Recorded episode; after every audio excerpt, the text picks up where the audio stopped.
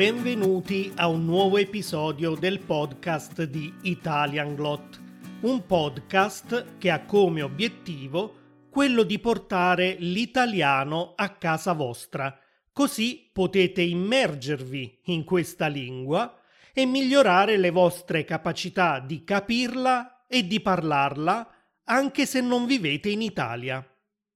Io mi chiamo Carmine, sono italiano e per il momento sto cercando di parlarvi soprattutto di argomenti che riguardano la cultura italiana.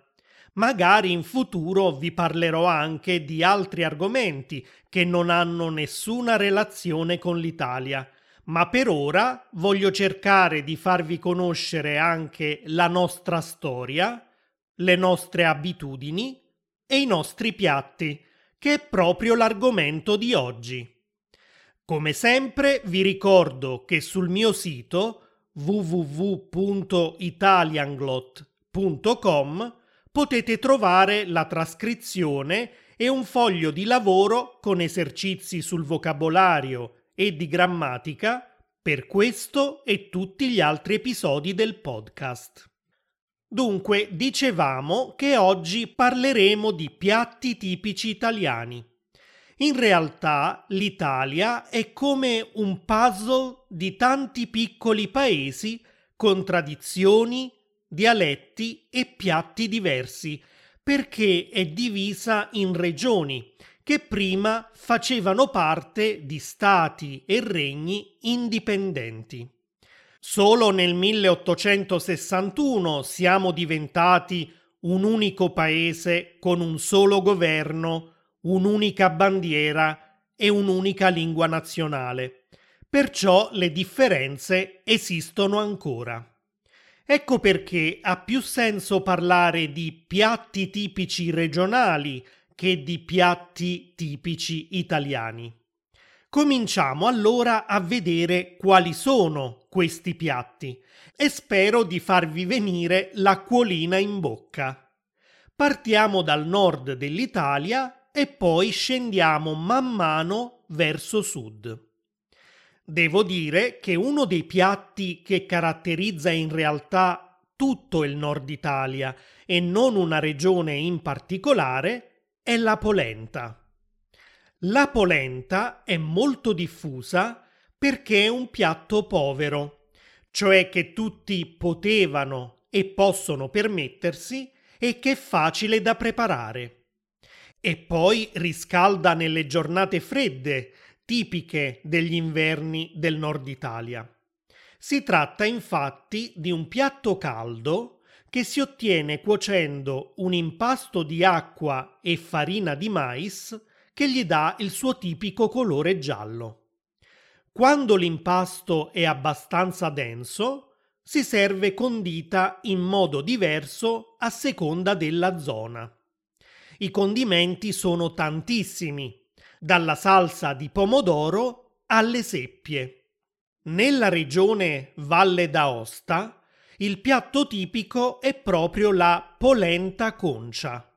Il termine concia viene dalla parola dialettale consa, che vuol dire condita, ed il condimento in questo caso è la fontina, un formaggio tipico di questa regione. Al di sotto della Valle d'Aosta c'è il Piemonte. Qui il piatto tipico si chiama bagna cauda, che in lingua piemontese vuol dire salsa calda. Anche questo è un piatto povero, che addirittura risale al Medioevo e che i contadini preparavano con quello che avevano a disposizione, soprattutto nei periodi di carestia e quando faceva freddo. Questa salsa si cuoce a fuoco lento con aglio, acciughe e olio e poi si usa per accompagnare delle verdure di stagione cotte o crude come le cipolle, i peperoni, il cavolfiore e così via. Nella regione Liguria troviamo invece le trofie al pesto. Le trofie sono una pasta tipica di questa regione e in lingua ligure la parola trofie significa gnocchi. Si tratta infatti di una pasta sottile e allungata fatta con farina e patate. Anche il pesto, che sicuramente conoscete tutti perché ormai è diffuso in tutto il mondo, è originario della Liguria ed è un condimento che si prepara pestando il basilico e mescolandolo a sale, pinoli, aglio e olio. Anche mia mamma lo prepara con il basilico che abbiamo a casa e devo dire che è buonissimo. Ecco, il piatto tipico ligure è la somma di due prodotti locali, le trofie e il pesto. Le trofie al pesto. In Lombardia, il cui capoluogo è Milano, si prepara il risotto alla milanese. La caratteristica principale di questo risotto è il suo colore giallo perché si aggiunge lo zafferano. Questa ricetta risale addirittura al 1574, quando al matrimonio della figlia di un vetraio belga che in quei giorni stava lavorando alle vetrate del Duomo di Milano, i suoi colleghi hanno chiesto al cuoco di aggiungere dello zafferano al risotto al burro. È inutile dire che questa idea è stata un vero successo tra gli invitati al matrimonio. In Trentino Alto Adige, la pietanza tipica è in realtà un piatto che è comune anche alla vicina Baviera, quindi alla Germania del Sud. In Baviera si chiamano Knödel, in Trentino Canederli e si tratta di grossi gnocchi o polpette di pane raffermo a cui si aggiungono ingredienti diversi a seconda della zona. Spesso si usa dello speck, un salume tipico di queste regioni, oppure del formaggio. In Friuli troviamo un altro piatto povero, che veniva portato con sé dai boscaioli quando andavano sulle fredde montagne alpine a tagliare gli alberi. Si chiama frico o fricò e si prepara come una frittata, ma invece delle uova si usa del formaggio stagionato sciolto in padella insieme a patate e burro o anche a cipolle. In Veneto si prepara una ricetta che ha forse addirittura origine dai bizantini, con cui i veneti avevano rapporti e si chiama risi e bisi. I bisi non sono altro che piselli e rappresentano l'ingrediente principale di questo piatto a metà tra un risotto e una zuppa che si offriva perfino al doge di Venezia in occasione della festa di San Marco, il patrono della città, il 25 aprile.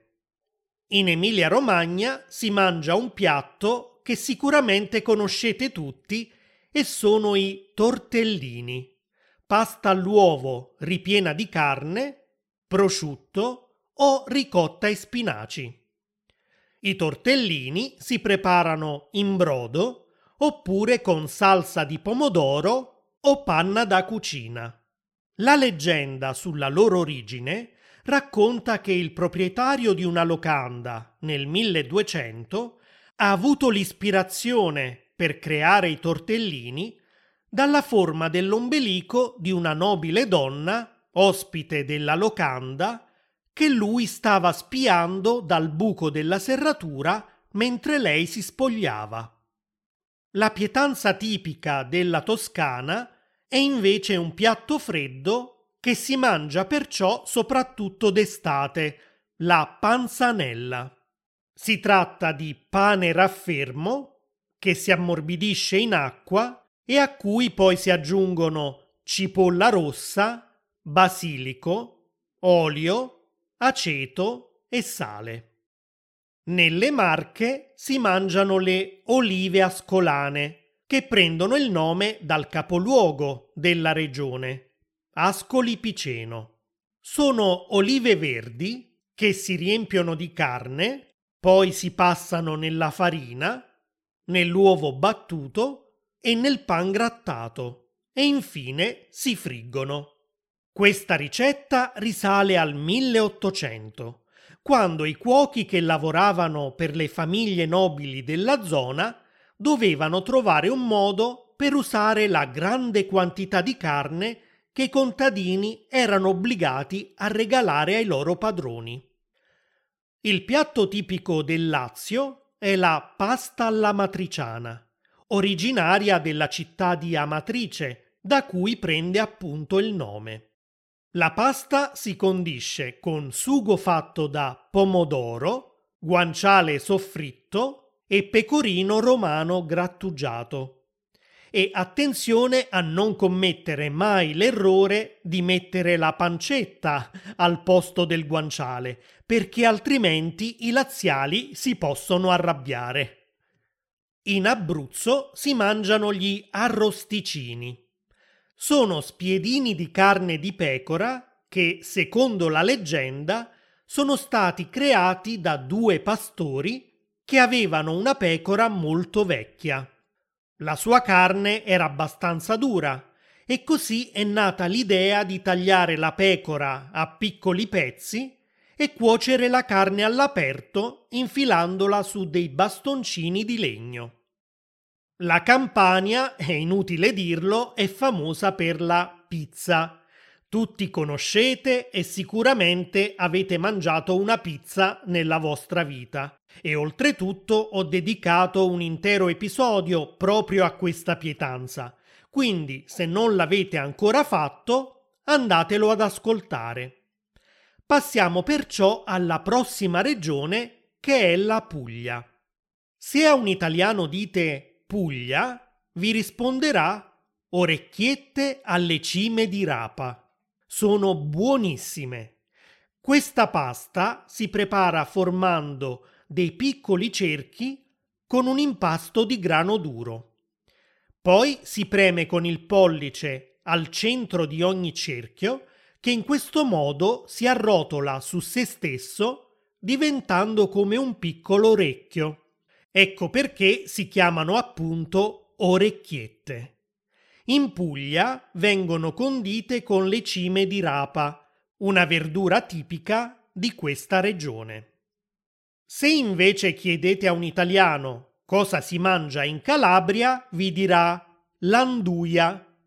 Questa parola un po' strana viene dal francese andouille, che indica i prodotti di salumeria in generale. L'anduia è infatti un salame calabrese così tenero che si può anche spalmare sul pane. Attenzione però perché è molto piccante. Si usa anche per preparare un piatto che si chiama filei all'anduia, ovvero pasta di grano duro condita con questo salume. E arriviamo alle isole italiane, la Sicilia e la Sardegna. Se andate in Sicilia troverete delle palle di riso impanate e fritte che contengono ragù, piselli e formaggio. Come si chiamano? Bella domanda, perché esiste da sempre una disputa sul nome. Si chiamano arancini al maschile o arancine al femminile. In realtà dipende dalla zona. Nella parte occidentale dell'isola, come nella zona di Palermo, il capoluogo della Sicilia, si chiamano arancine al femminile e hanno una forma sferica, come delle arance appunto. Nella parte orientale dell'isola, invece, come per esempio a Catania, un'altra importante città siciliana, si chiamano arancini al maschile e hanno la forma di una goccia. E finiamo con la Sardegna. Qui si prepara il pane frattau, alternando strati di pane carasau un pane sardo sottile e croccante, con strati di sugo di pomodoro e formaggio pecorino. Al di sopra di questi strati si mette alla fine un uovo cotto in brodo di pecora. Questo piatto è nato dalle abitudini dei pastori sardi di portare con sé sui pascoli del pane carasau con formaggio pecorino e acqua in uno zaino di pelle. I pastori lo mangiavano al lavoro e quando tornavano a casa ammorbidivano con del brodo il pane carasau avanzato e frantumato, da cui la parola frattau, e lo mangiavano per cena insieme al resto del formaggio pecorino. E adesso ditemi voi qual è un piatto tipico della zona in cui vivete. Quali sono gli ingredienti e come si prepara? Lasciate un commento sulla pagina di questo episodio su www.italianglot.com. Buon appetito e alla prossima settimana. Ciao!